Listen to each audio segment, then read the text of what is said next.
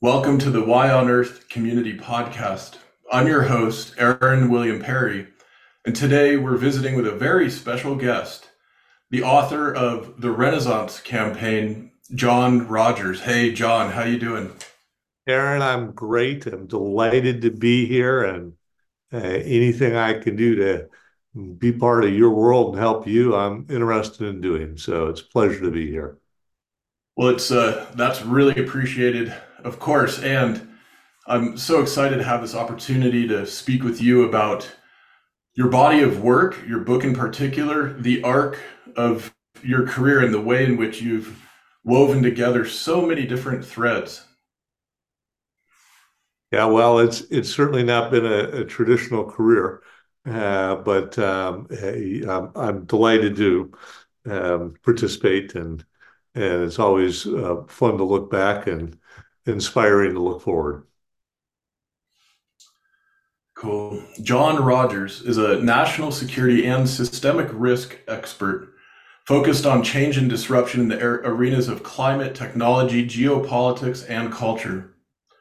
John established RL Leaders, a consulting enterprise serving the US government that has served at the nexus of the national security community and Hollywood and the entertainment community for over two decades.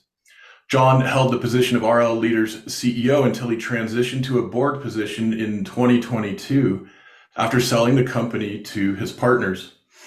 He serves on several boards of directors and advisory boards, including Luciel Global, we'll talk about that, National Security Leaders for America, Hub Security, Neuro Animations, and Wisdom. John has worked in both the private and public sectors, including as CEO of MV Transportation and at the Pentagon as Deputy Assistant Secretary of Defense for Legislative Affairs.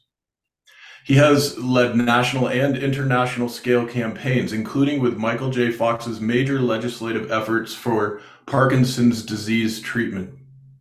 John gave a keynote talk at the Bretton Woods 75th Anniversary Conference titled The Power of Perspective, and he resides in Wisconsin, where he has been instrumental in several state level initiatives and campaigns and can be found in creative pursuits such as photography, writing, and occasionally painting when he's not working through diverse networks on some of humanity's most pressing challenges. And John, just before we started recording, you showed me a few of your your paintings, and they're absolutely beautiful and they're tremendous. And maybe it's cliche, maybe it's a stereotype, but it seems often somebody with your background and professional experience, uh, the arts, the pursuit of art, the pursuit of creative expression may not be as uh, well developed or uh, significant a, a factor in one's life. And I guess as a place to start, picking up on that thread and the title of your book, The Renaissance Campaign, why Renaissance and what why why does somebody like you also make art? Um, well, I'll answer the second part of your question first. Why somebody like me makes art, and um, and I really say two things. Uh, one, uh, it's therapeutic, uh, and, and people, uh, everybody needs a different form of therapy. Uh, that was one of mine. Um, uh, the second um, is balance. Um, I think that it's easy for um, for people who are driven hard um, to sometimes get blinders on um, as they are driving to whatever they're driving towards. And we hear about this, you know, frequently when in the context of athletes, but I, I think the same is true of CEOs and elected officials, you know, the presidents, whatever. I mean, part of that is that it it really takes constant vigilance um, in order to achieve some of those results. and and I think it's it's easy for people then to lose balance. Um, the the Renaissance, uh, the reason why Renaissance, or to me, was um, inspired um, by Florence, but uh, you know, in Florence and by the Medici family, but it really is all about diversity of thought. Um, and and again, in my mind, um, that's also related to balance. Um, you need to get different perspectives uh, around different problem sets to balance your own thinking around that. And so, um, so I, you know, I, balance is a big part of it. Um, you know, not only for me personally, but I think that I think it's an important, uh, it's important societally as well. Boy, yeah, and and you've taken such a deep dive into this into this notion of balance and diversity of thought, and you know, I'm really curious. You you had a, a position with considerable responsibility at the Pentagon r- relatively early in your career, as I understand it. Would you say that at that time you were already tuned into and, and even perhaps leading the way around this need for balance and diversity of thought? Uh, a, I was a pup. Uh, B, no, I had no balance whatsoever. I was all in. Uh, and and I um uh and yeah, there there was no balance at all. Uh, these were very very long days, and and I um, uh, worked really hard um, to get there. And it's one of those experiences, like a lot of people who work in administrations and uh, whether they work in the White House or the Pentagon or wherever. I, you know, I, I, I have so many my friends and colleagues who uh, would say hardest job ever. Uh, wouldn't change it for a second. Um, it, it, it, was interesting. Fast forward uh, many uh, years after that of my life, and I was the um, um, as you know, Aaron, I was the interim CEO of MV Transportation. MV Transportation is the nation's largest uh, privately held transportation company, busing, uh, paratransit, school buses. Um, and and I'll tell you that uh, you know I it opened my eyes and gave me a different perspective on um, what it's like to be a CEO of a really big company because uh, it's very, very hard um, to maintain balance when you're uh, running a billion-dollar plus entity. And so, you know, fortunately for me, uh, when I was in that role, I had a lot more tools at my disposal um, to be able to at least think about it. But it um, was a great reminder. Excuse me. Yeah, it's so interesting, and I'm I'm really curious your thoughts on, you know, given the kind of work you you're doing, and especially that you're doing now, uh, working on a variety of global systemic risks, you know, ranging from climate to technology, et, et cetera. Um, you have the opportunity to interact and interface with all kinds of leaders and, and I'm I'm curious, and I, I I'm I guess I'm asking this question also with kind of an implicit, you know, backdrop of some shared experience you and I have being connected to the Luciel Foundation and the Luciel community.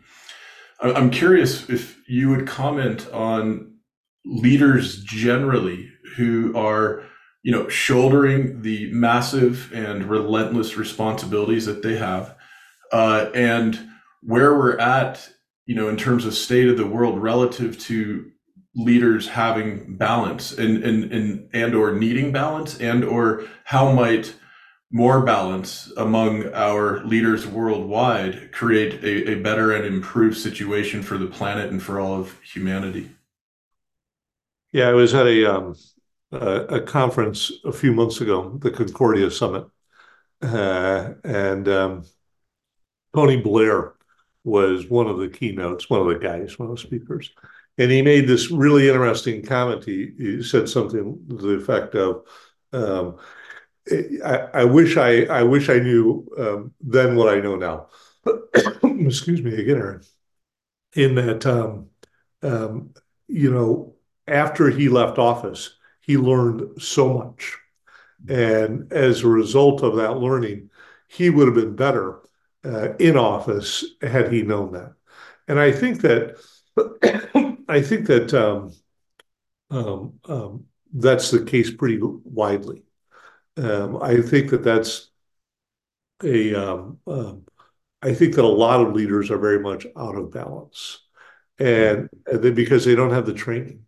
Have they had the training like you get at Lucille, like you can get at other places? Uh, I think that um, I think they'd be better leaders. So yeah.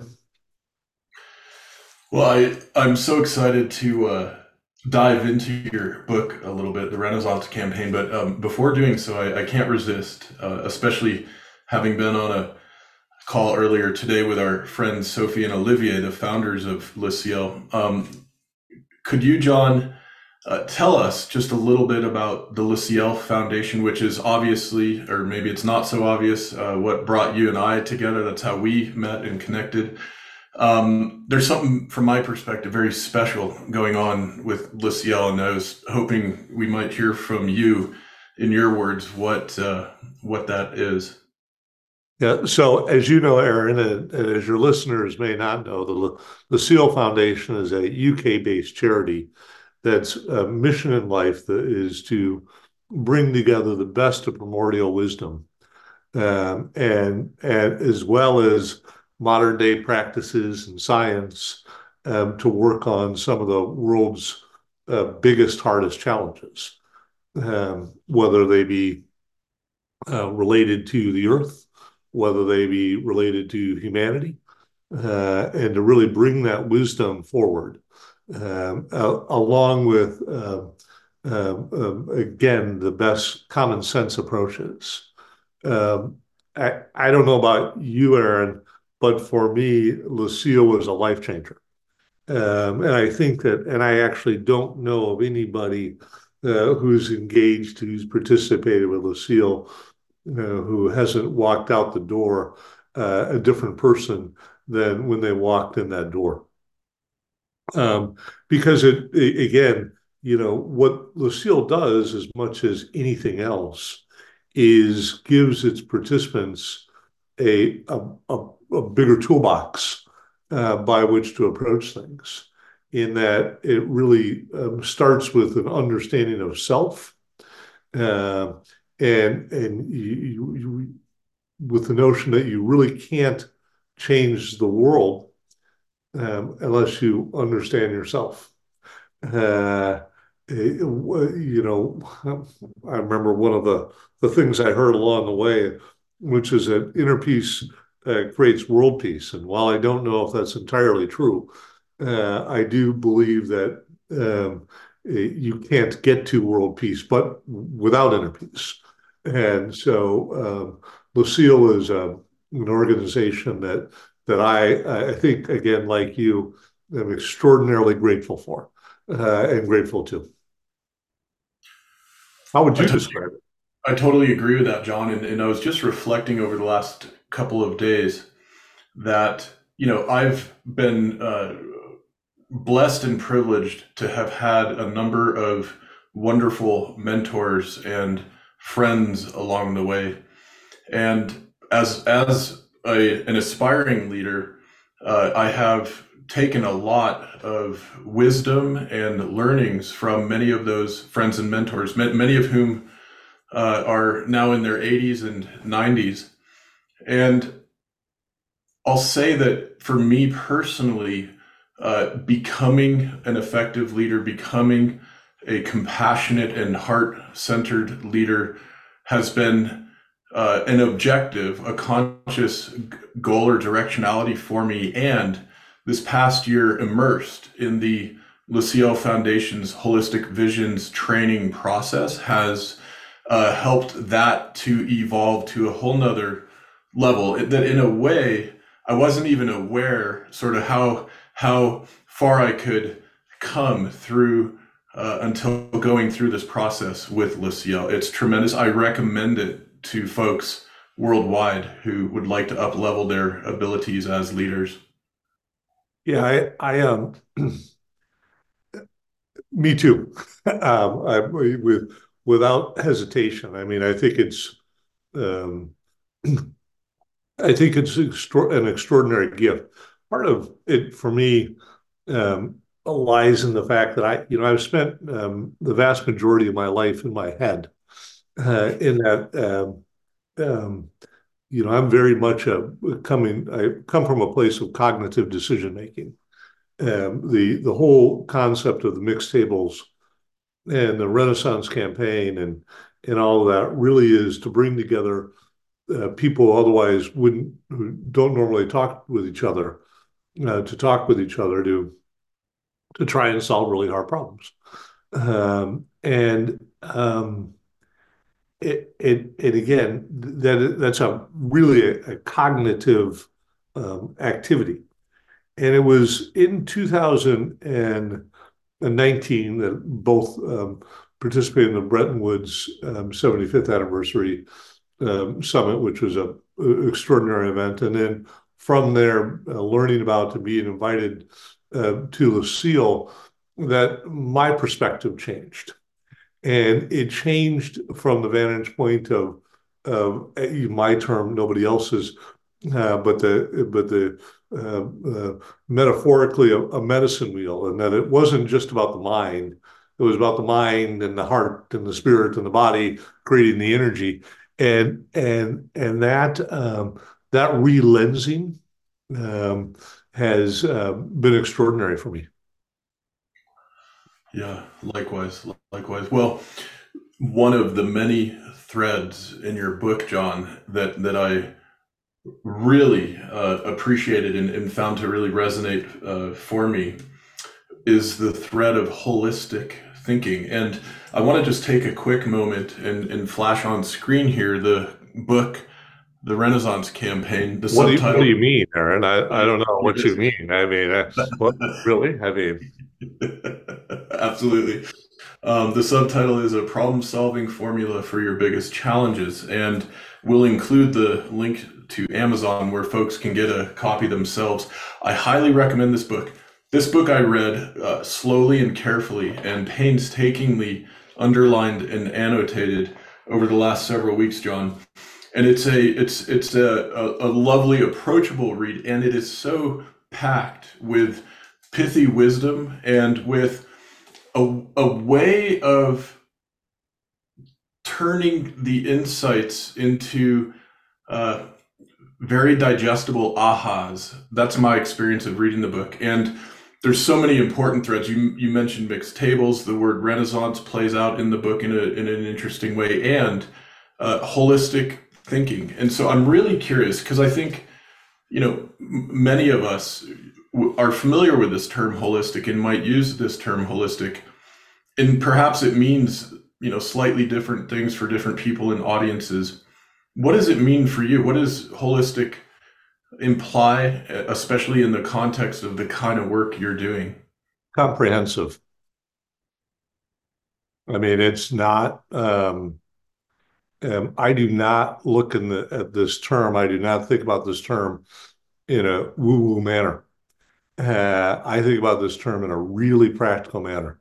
Yeah. Um, I think about this term as a 360 degree comprehensive um, uh, three-dimensional, four-dimensional way to approach um, uh, approach things. And um, so holistic to me is is means comprehensive. And um, because all too often I think that we approach these things um, uh, from uh, from our own prisons.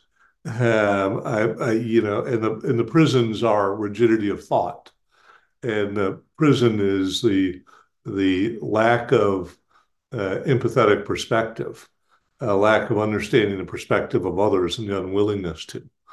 And and so I um, so I think that if we're going to solve some of these sets of issues, um, we've really got to look at them through diverse thought. Uh, that is not to say that um, that that there are not facts in in the world. Um, and and I think that we as a society uh, more and more frequently um, are are subject to uh, different uh, the lack of differentiation between an opinion and a fact.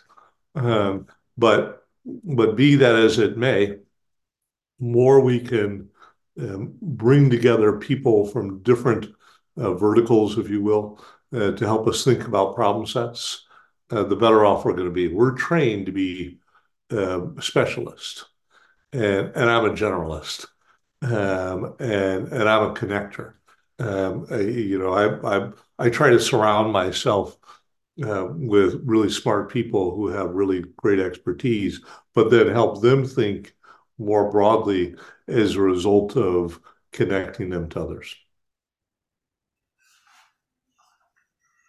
Yeah, well, you, you strike me as doing this in such a, a, a potent and pragmatic way, and I I want to actually circle back on this term woo woo, but before doing so, I want to I want to go in a different direction and ask you about some of the work you did following 9/11 with mixed tables, specifically in the defense intelligence community and the creative community, because I, I think it will for our audience uh, uh, bring bring to ground exactly what you're talking about in a very specific circumstance and context. Well, um, after 9/11, I, I um, um, I was working with an, an, entity called the Institute for, the, for Creative Technologies, which is part of the University of Southern California. And, um, um, and the Institute for Creative Technologies' purpose is to bring together um, um, and connect uh, Hollywood researchers um, slash Hollywood with the Army and the national security community. And we were asked at the time, um, soon after 9 11, um, the, the, the guy who was running the, the ICT at the time, who's since deceased and uh, was a dear, dear friend who later became my partner, uh, Dick Lindheim, um, to uh, bring together Hollywood writers, producers, and directors uh, to think about terrorism. Um, and um, and right around this time, the sequencing is a little off on this, but uh, it's important to note that one of the findings in the 9/11 Commission report, uh, as it related to uh, what occurred, was the lack of imagination um, by the intelligence community and by the national security community to think about terrorism. After all, who would have thunk about um, a bunch of crazy people flying airplanes into buildings. Um, well, um, Hollywood did, and the creatives did. And so we were asked to um, bring together those creatives and and um, we produced a report and I brought that report to Washington and and to the uh, to the Pentagon and uh, um, uh, Congress and other places, and and from that a program was established that really looked at and utilized the creativity of Hollywood to help think more broadly about these things, to help imagine what the future could be. Um, and so there was, um, um, it played a, a, a and, uh, and yet really important role in helping uh, envision uh, what uh, what what could be from what bad guys are capable of to what great things we can do. And so um, all of the above. Mm-hmm. Yeah, yeah. It's um, tremendous and, and so interesting to learn about that uh, in some of our recent conversations. Now, I, I got to ask this woo woo thing because I'm I'm really curious. I did that on purpose. Um, yeah, you know, so when we're approaching uh, our uh, problem sets, our challenges from a holistic perspective, and when we're looking at uh, indigenous wisdom traditions and some of the uh, quote, quote unquote maybe non-typical from a mainstream policy and business standpoint uh, uh, sources of, of insight and, and knowledge, etc. Um, it seems that we find ourselves often in the arena of what we would call spirituality. And I think that for many of us, uh, we have a spiritual aspect to our human experience. And for many of us, we talk about and language and describe, or don't talk about and don't language and don't describe that in a vast variety of ways. And I'm wondering for somebody like you who collaborates and works in very serious arenas and disciplines, how do you approach things like spirituality without coming across as woo woo, without you know, without without eroding credibility? Yeah, I think that um, um, it's a great question, Aaron. Um, for me, uh, I approach it internally in that uh, clearly I, uh, you know, have a you know, what I consider a deep spiritual side of me, um, but I also uh, recognize that uh, I, I, recognize that we live in the world in which we live, um, and and even though um, there's a world it, to which we want to be, in which we want to be, we live in the world that we live in. We still have Putin. Uh, we still have Hamas. We still have Gaza. Uh, we have, you know, we have a, a bunch of really very, very difficult uh, dynamics that exist worldwide. and and and the national security side of my brain, uh, we still have to deal with all that, and we have to deal with it um, rationally. Excuse me. Um, so, um, so the the best way I can approach it is, again is is something I said to you earlier, is is they are by being really grounded in self, and and to have the tools in which uh, you and I have both gotten from Lucille and others uh, to to navigate these complex issues. Uh, hopefully, I approach them um, in a way that informs others to um, um, to be more open uh, to different perspectives. Um, at the same time, really practical on what needs to happen. Mm-hmm. Well, I love in the book the way you frame up some of the tools and opportunities that we can incorporate and, and, utilize in our own activities in different ways. And with the mixed table um, concept, there, there's so much in the book that really gets right down to planning a, a two or three day event and uh, keeping uh, food and the sharing of food in, in community uh, as one of the central uh, approaches to having a successful mixed table. So I'm I'm I'm really excited to hear you describe for us. You know, what's a mixed table? Um, how do you put them together? And, and, maybe I'd ask you to share a little more with us about a couple that uh, one or two that have really stuck out to you over the years. Yeah. So um, um, I'll back it up just a little bit. I first learned um, about a mixed table about mixed tables from my old boss Les Aspin, uh, who was a chairman of the House Armed Services Committee and then Secretary of Defense, uh, and he was my mentor.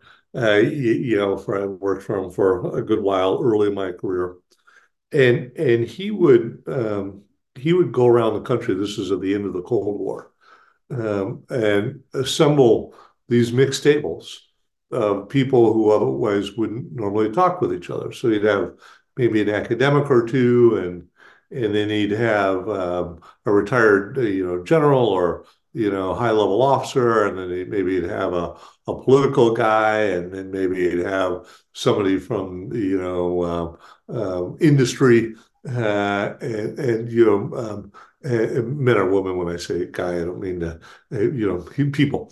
Um, and and and through that process, and I'm I'm a kid, you know, I'm standing, you know, I'm sitting by the side of his shoes, polishing them or something, uh, and and through that process, um, Aspin was then able to put forth a variety of of really interesting theories. Aspin was uh, really smart uh, and a terrible boss. I mean, you know, just I mean, you know, he the the kind of boss that just, you know, I, I woke up one day had Legionnaire's disease and was told, well, you know what, a job, you know, you don't need to show up. It's okay. It's up to you. Uh, 104 fever, and you know, you show up. Uh, uh, all the good old days. Uh, and um, um, but he was brilliant. And and one of the one of the um, postulates that he had way back when was that without the Cold War, which he very much wanted to go away, he said that it was really unclear what uh, U.S. foreign policy would be, and more importantly, what U.S. domestic policy would be, uh, because it would um, because the Cold War was a unifying force among Democrats and Republicans. And sure enough, uh, uh, there's a uh, there's a great book, The Rise and Fall of the Neoliberal Order, by a brilliant historian and economist that that takes what I just said and and it really articulates why we ended up where we ended up with, which is completely fragmented. Um, and and but it, it was an aha moment for me. Um, fast forward to um, 9/11 and the the question that you asked about the book and all of that. What I saw when we um, brought in Hollywood, when we brought in creatives, was also an aha moment uh, above and beyond what Aspin had taught me because by introducing um, the, a creative or creatives, real creatives, into the equation, uh, you change the whole thing. Um, and you change it because everybody at the end of the day, whether they realize it or not, going into the mix table becomes more creative. At, at you know, one point in time, you know, I my one of my partners and I came up with the term that you know the the Hollywood and it's not just Hollywood it could be New York it could be you know uh, Boulder it could be wherever the, you know creatives are paid Imagineers used to working under a time budget paid Imagineers used to working under a time budget and so they they have the ability to to blue sky and to uh, really think creatively in a in a in really practical in a really practical way. Because if you're producing a, a, a movie or a television show, you're on deadline. And so you have to be creative. You got to pound out a new idea, you know, from a blank piece of paper, a blank storyboard, uh, really quickly. When we when we mix that group with subject matter experts and thought leaders, we recognized that um, something was happening over and over and over again. And that was that at the end of every one of these um, mixed tables, these summits, these you know these mini conferences, these really interesting ideas would occur and emerge that hadn't before. Um, and and it it just happened over and over and over again. Mm. Uh, and whether uh, it was um, something uh, like, you know, how do you help the Brain Aneurysm Foundation, um, you know, reimagine how they engage with the world, or uh, what would a uh, what would the 5G network do to terrorism, and what's that going to look like in the future? uh, you know, over and over, we would we would see these this pattern, um, and I, I realized we were onto something. Um, and and the the book um, wasn't uh, isn't intended to sell books. Uh, the book is intended to help people solve problems. And so what I did in the book was I gave away a, the, the, the recipe. I gave away the precise formula for how to go about doing a mixed table. Uh, so that if you want to do one, Aaron, go ahead and do them. Uh, and if people want to do them, they can do them themselves. And so that was the idea behind uh, behind uh, how I approached that in the book. So with that in mind, the the the recipe was we recognize that if we could take Hollywood creatives and or creatives more broadly, subject matter experts and thought leaders, we could really get to some um, to some unique insights into problem sets. And as far as the book, uh, you know, I, I I was really very um, uh, uh, descriptive into how you do this because I wanted to give it away. Uh, you know, this was the the you know I, I wanted to give away those insights so that if people wanted to do it and wanted to approach uh, problem solving in a different way than they had heretofore, um, that I was giving them the uh, a recipe. It's a cookbook. Uh, it just has a not not doesn't have a cookbook name on it. Absolutely love it. Yeah, and I really, I mean, it is. It literally lists out sequentially the step by step of of putting these together and bringing these together. And uh, I, I encourage folks to get a copy of the book and incorporate this into your uh, leadership and, and, problem solving toolkit. Um, and I, I'm curious. I got to ask because as I was reading, I was wondering to myself, what would John say about this? And it is the distinction between the creative, the subject matter expert, and the thought leader, because you really you point out the importance of having all three together at the table, so to speak. What's the difference, and how does one know when one's a subject matter expert or one's a thought leader, one's a creative? Yeah, it, it, let's be clear; it's an arbitrary designation. Mm-hmm. Uh, but that being said, um, here's some guidance. Because it, let me put the asterisk out there first. The asterisk is that everybody's creative. Uh-huh, yeah. Everybody has the ability to be creative. They just don't necessarily recognize that at times. Mm-hmm. So a lot of people, if you ask them if they're creative, she might say, "No, I'm not. You know, it's not what I do." Doesn't mean that um, that uh, she or or they are not. It means that that's how they perceive themselves. Um, this process, what I've seen is over and over and over again, it gets people to behave creatively. I'll give you another um, hack. I hate that term. Sorry, in a in a moment for it. Um, but the um, a creative to me is somebody who's um, who who literally is paid to imagine under a time budget. Yep. Um, so that's that's the creative. Uh, a subject matter expert is um, somebody who has domain expertise on the question that you're wrestling with. So, if you're, uh, what what group were you in uh, in Lucille this last time? Uh, team five, the financial systems group. So you need people with real financial expertise in order to have an intelligent discussion around there, whether they're in fintech or banking or law or whatever they've got to have. You need real expertise in the in the world um, of, of financial services.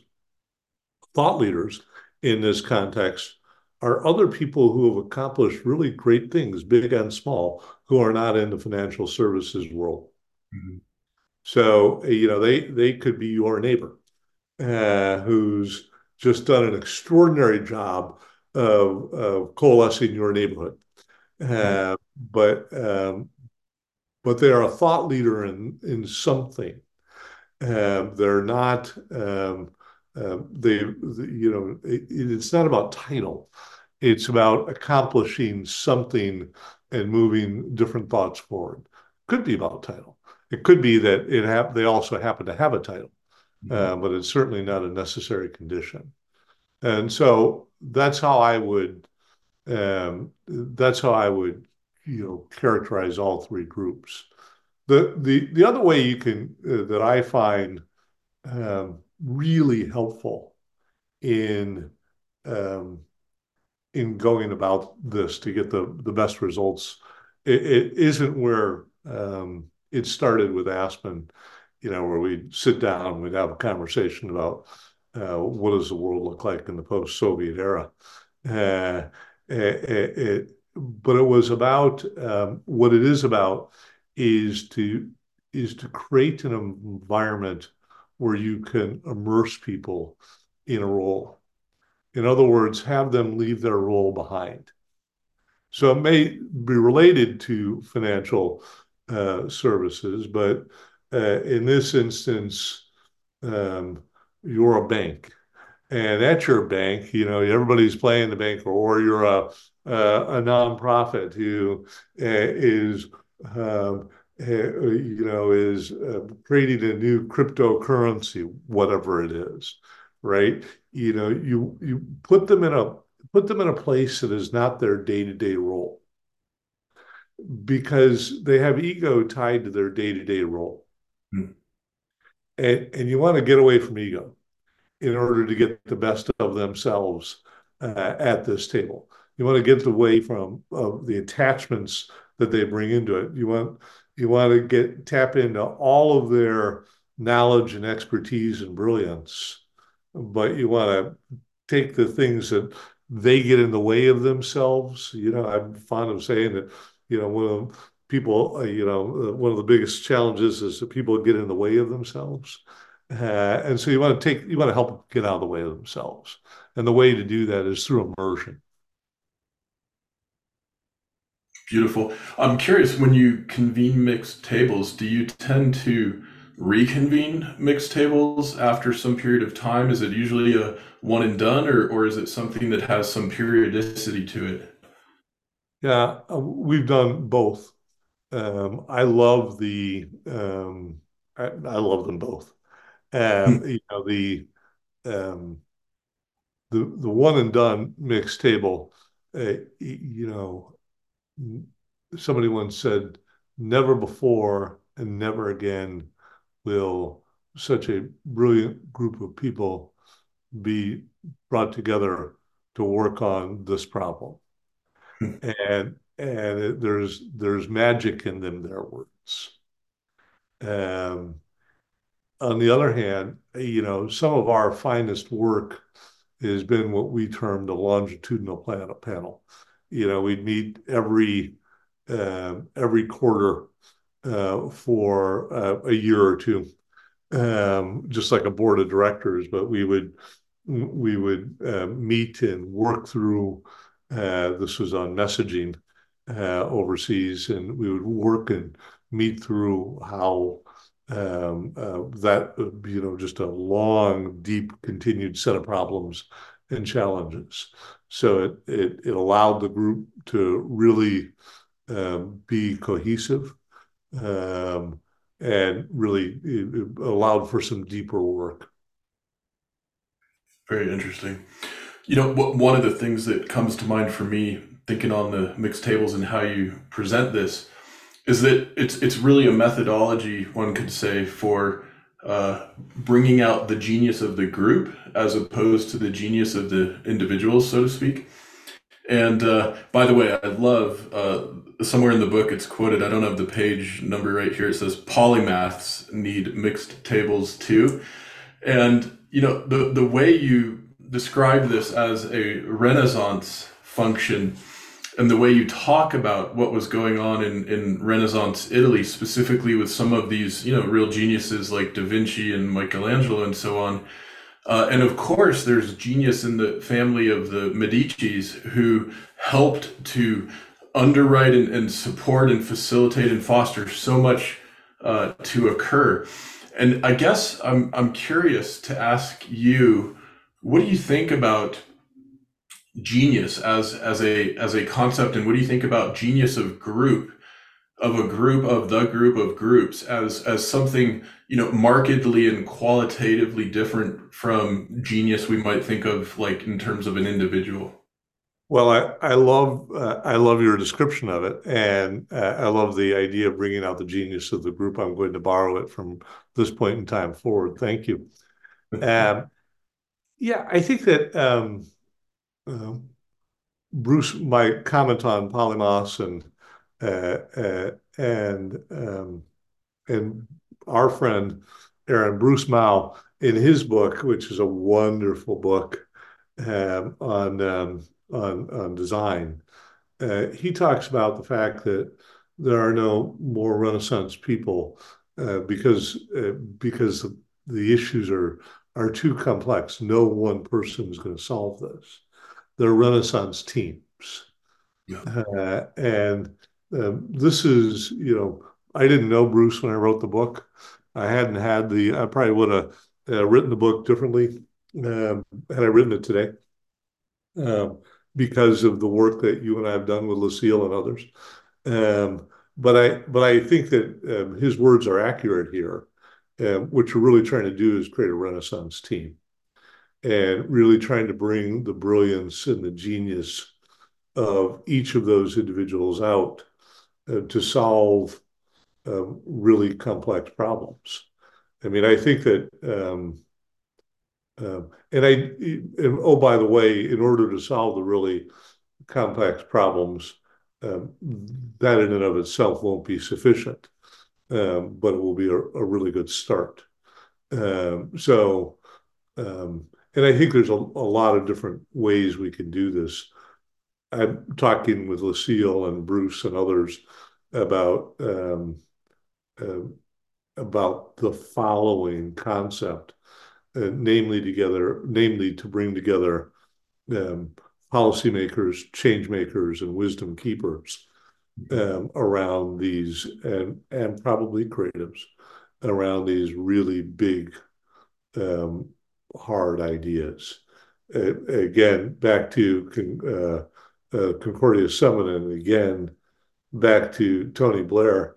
Uh, you know, he, he had another really interesting thing to say which is that change makers and um, and policymakers live in vastly different worlds and they don't talk to each other.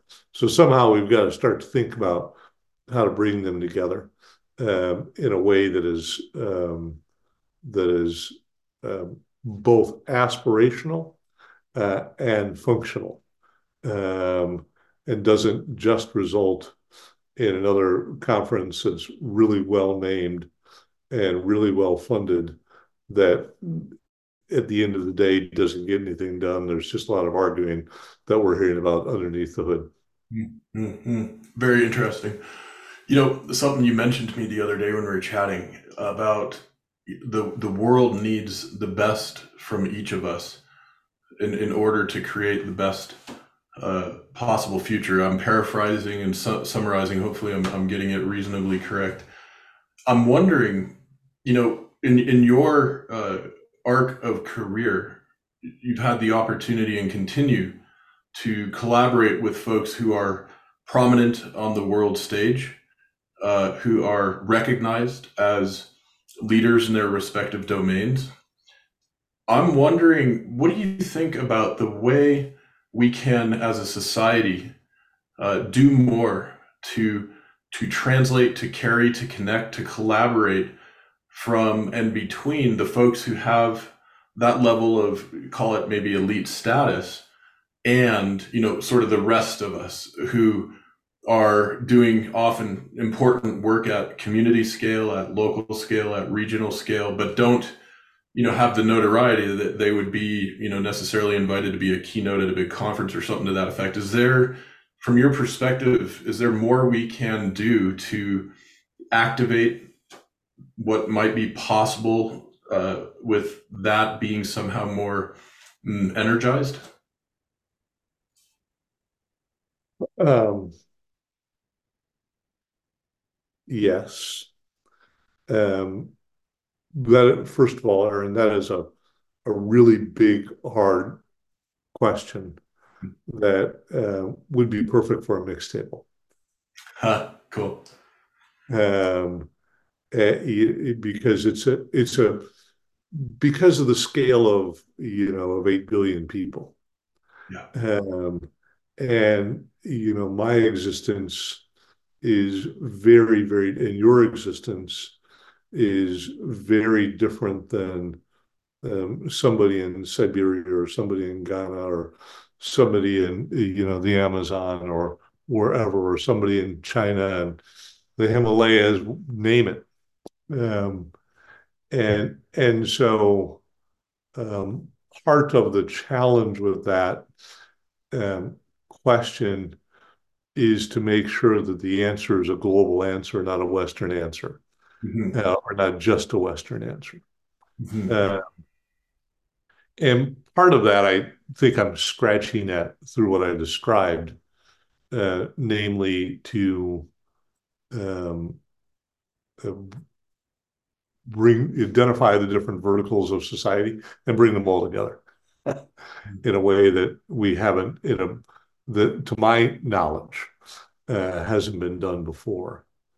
Um, but the the ongoing nature of it um, is is I think perhaps the most challenging. Um, because the the change that occurs in you know your little town uh, and or um, the city down the road from here. You know they're they're occurring organically and it's and and and and there's a lot of great things that are happening in the world period. I mean you know there's we we tend to focus on the negative hmm. because the negative is newsworthy. And we tend to miss the positive because it evolves over time. And and thus it's not newsworthy. And that doesn't mean that there's not bad shit out there. Yeah. Nor does it mean that there's not greatness out there. Mm-hmm. it means you have to keep both thoughts in your head comfortably at the same time. And and that's never going to change in our lifetime. Um, that's we're just that that it, that is what it is. And so um, i i really i really believe that. It's so potent john and uh, makes me think about capacity and, and cognitive dissonance. And maybe I'll come back to that. Let me just take a quick moment and remind our audience this is the Y on Earth Community Podcast. I'm your host, Aaron William Perry. And today we're visiting with John Rogers, the author of the Renaissance Campaign, uh, an extraordinary book. I highly recommend it. And I, I want to be sure to take a moment to thank some of our partners and sponsors who make this podcast series possible, including our friends at the LaCiel Foundation. Uh, just want to give a great shout out to LaCiel and encourage folks to check them out and consider uh, joining uh, the Holistic Visions training offering from LaCiel. Um, want to give a huge shout out to our many ambassadors in the Y on Earth Community Network, several of whom uh, contribute on a monthly basis uh, to help support our work, including the podcast series. Uh, if you'd like to contribute and haven't signed up yet, you can go to yonearth.org, click on the donate page, set it up at any level you want. If you're in the United States and you want to give it the $33 level, we'll send you as a thank you a jar of the Waylay Waters hemp infused aromatherapy soaking salts uh, on a monthly basis.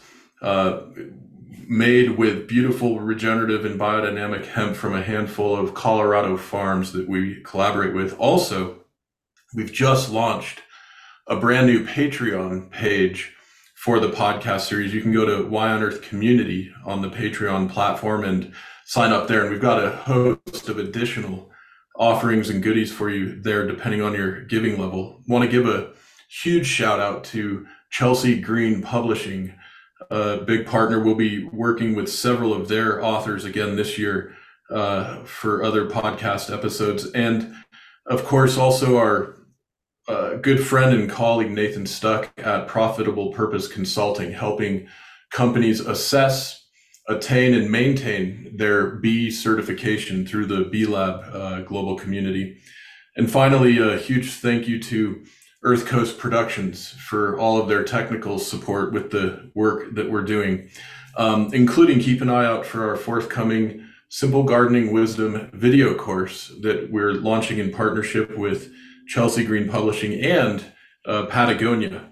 Um, so a huge thanks to everybody that makes this this series possible. And and John, I'm just picking back up on this thread. What what you said about being able to hold both the negative and positive at once made me think about sort of this cognitive dissonance that can emerge on the one hand, and on the other hand, somehow, as, as we're growing and learning from each other and with each other, there's a sense that the capacity can expand and we can uh, keep our eyes open on the many myriad interconnected challenges that we're facing uh, while also uh, maintaining a positive, optimistic, and action oriented approach to doing what we can in the face of these many challenges. And I thought I, I would ask you uh, along those lines to give us your you know quick off the cuff sort of assessment prognosis. We're looking at things like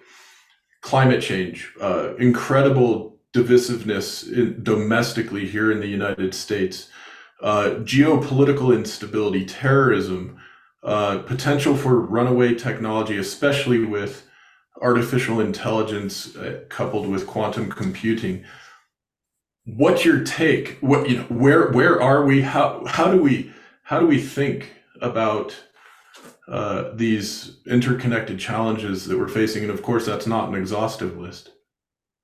Yeah, I think that um, um, I think that we have some really um, big, hard, um, and uh, and perhaps existential challenges, and so um, we should um, we should be wide eyed about that.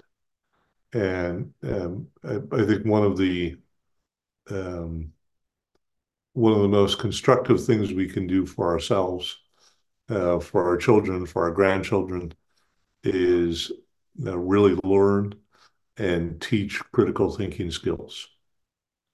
Um, uh, to be able to differentiate between a fact and an opinion.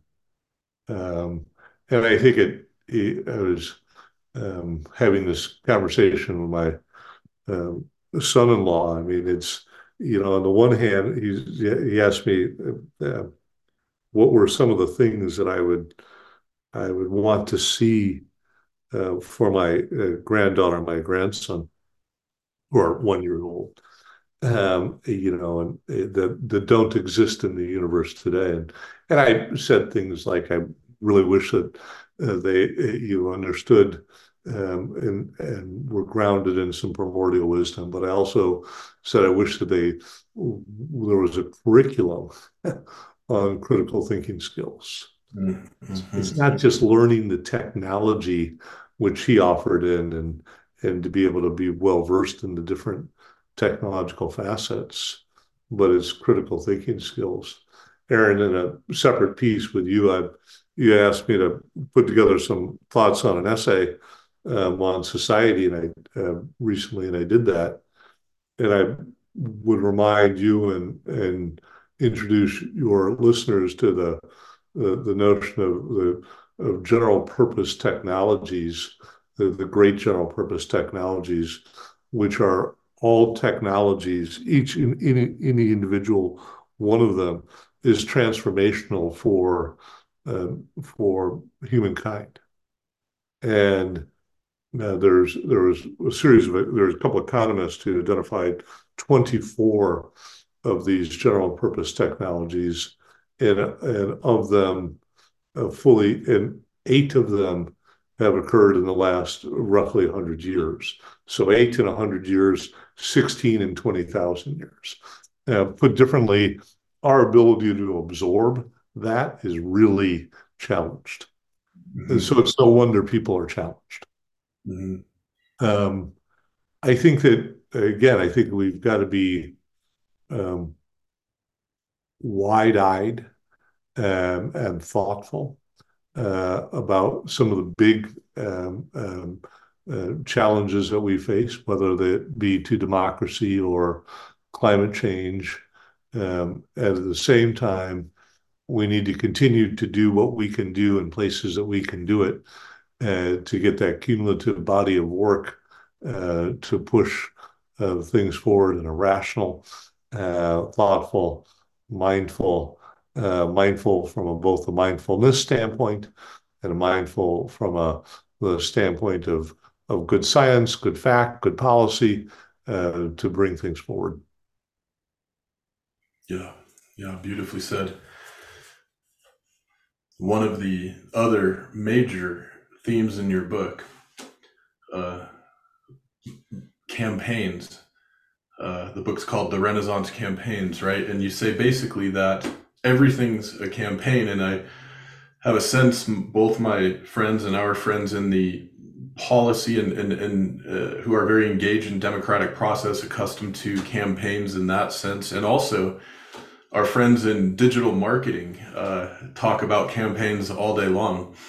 Um, but for a lot of the rest of us, this may not be a term we would think of immediately when thinking about how we go about structuring our work and our lives and our lifestyles. And and you've sort of unpacked the potential of what campaign can mean for us across all of these different functions. I, I was hoping you could unpack that a bit further for our audience here today. I'll do it quickly. Uh, or as quickly as I'm capable there, and I apologize to your listeners. So, um, um, when I first started writing the book, I thought about writing a slightly different book and calling it Life is a Campaign.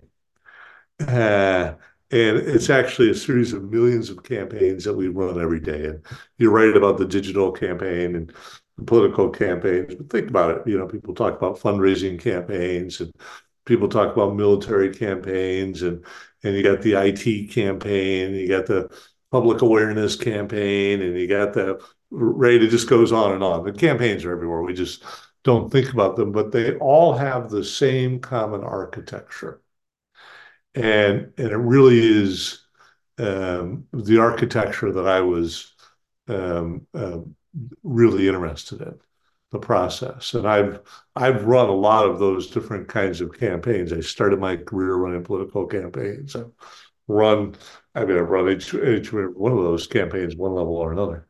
Um, but they they all have they all have the same architecture. You have to you have to start with a goal and an objective. Um, you have to know what you want.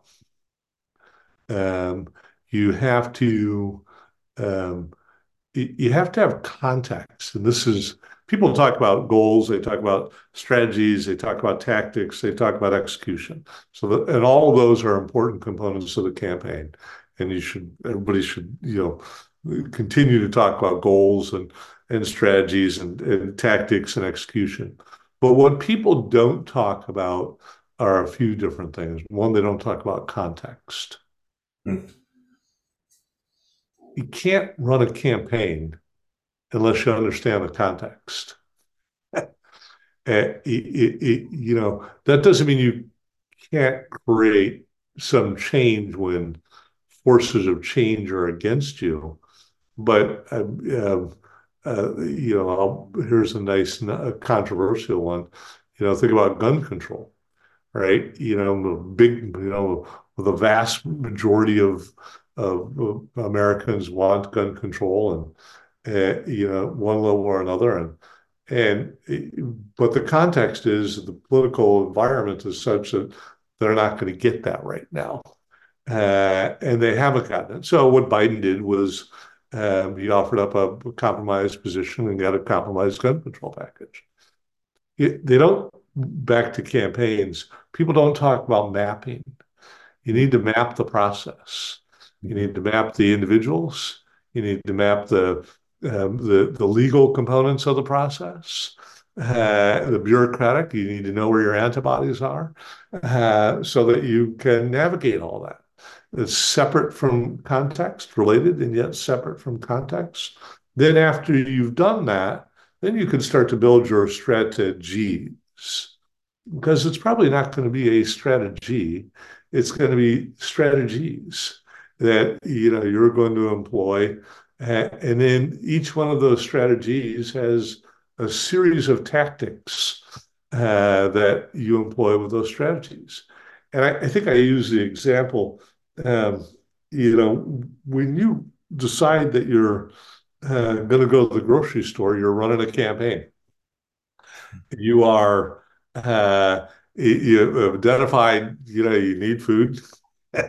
you, you, you, you set the context. So it's, it's daytime here and, and it's cold. So, you know, I, have got to, you know, bundle up. You, you map the process. Well, that road's closed, so I'm going to go this way and that way to get over there. You, you, you, you have your strategy of uh, walking in the when you walk in, you're going to go to the right in the produce, or you're going to jump to the left and go through the, uh, you know, the uh, over by the the dairy, and you're going to, you know, and, and then your tactics are you're going to grab the cart, you're not going to grab the cart. It's all a campaign. Everything is a campaign. Now, it doesn't mean that. I mean, you know, my our friends at Lucille would tell you there's there's a bunch more to life than a campaign. Um, but so much of what we do when we're trying to accomplish things on the do side of life versus the be side of life. The do side of life are a series of thousands, millions of campaigns we run in our lives every day. We just don't call them that. And my uh, my my thesis was that if you people understood it, it would make it more efficient for them, so they could just go like that. And again, that would improve their lives. Mm. Yeah, beautiful and, and so salient and uh, potent. I highly recommend folks that you uh, get a copy of the Renaissance campaign. We'll include the Amazon link to make that easy for you, where John uh, unpacks and talks about uh, all of this in even more detail uh, the mixed table and the campaign frameworks. Um, Want to be sure to mention you can also connect with John through both LinkedIn and Facebook. LinkedIn, John Rogers 360, and Facebook, john.rogers.1694. And uh, of course, we'll include those uh, links in the show notes for you as well. And uh, John, um, before we sign off from our main podcast uh, discussion here today, and thank you so much for uh, taking the time to visit with me and be my pleasure. I really enjoyed it, Aaron.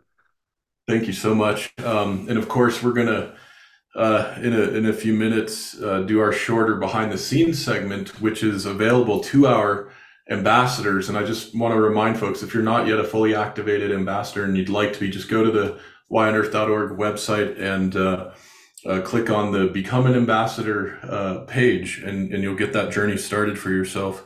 We've got a lot of additional resources there um, for our ambassadors. And uh, yeah, before before wrapping up and, and um, signing off, John, I just wanted to invite you uh, to to share and say anything uh, you'd like to our audience in particular, our our ambassadors and many others who tune into the Y on Earth Community podcast, who are one way or another, and often many ways, uh, also working to make improvements in our world in our lives, in our communities, and, and globally. Uh, I wanted to invite you. The floor is wide open if uh, you'd like to share any final thoughts with us. Yeah, thank you. Um, uh, and thank you to them. Thank you to all of you who are listening. Thank you to all of you who are uh, trying to make an impact, trying to make a difference. Um, keep your heads up. Uh, remember that. Um, remember there is good um, there, there we are. Uh, we we are. There's much beauty and much to be thankful for, and um, and we humans have solved and advanced many many things. You know, there's there's often a um, a lot of language around the good old days. And um, and I'd, I'd say a couple things. Like everything, it's it's about balance. There were and are great lessons that we can learn from our elders. Um, and we want to look for those. That doesn't mean that our elders were always right. Sometimes they were just plain old wrong. Hmm. Sometimes they were deeply mistaken. Um, so it's it's having that open heart, that open mind, uh, along with critical thinking skills and and and the determination uh, versus tenacity, the determination uh, to move forward that um, that will set you apart. And so, thank you for thank you to you, Aaron, for all that you do, and thank you for your listeners for uh, getting up with the proverbial uh, you know batter's box and trying to hit the ball because uh, we all know that if you don't take the swing, uh, you're never going to hit the ball. Mm, so true, so beautiful. The wisdom's uh, absolutely perfect. Thank you, John. It's it's been a real pleasure having you on the podcast. Thank you so much. My pleasure. Thank you. The Y on Earth Community Stewardship and Sustainability podcast series is hosted by Aaron William Perry, author, thought leader, and executive consultant. The podcast and video recordings are made possible by the generous support of people like you. To sign up as a daily, weekly, or monthly supporter, please visit yonearth.org backslash support. Support packages start at just $1 per month. The podcast series is also sponsored by several corporate and organization sponsors. You can get discounts on their products and services using the code YONEARTH, all one word with a Y. These sponsors are listed on the yonearth.org backslash support page. If you found this particular podcast episode especially insightful, informative, or inspiring, please pass it on and share it with a friend whom you think will also enjoy it. Thank you for tuning in. Thank you for your support. And thank you for being a part of the Y on Earth community.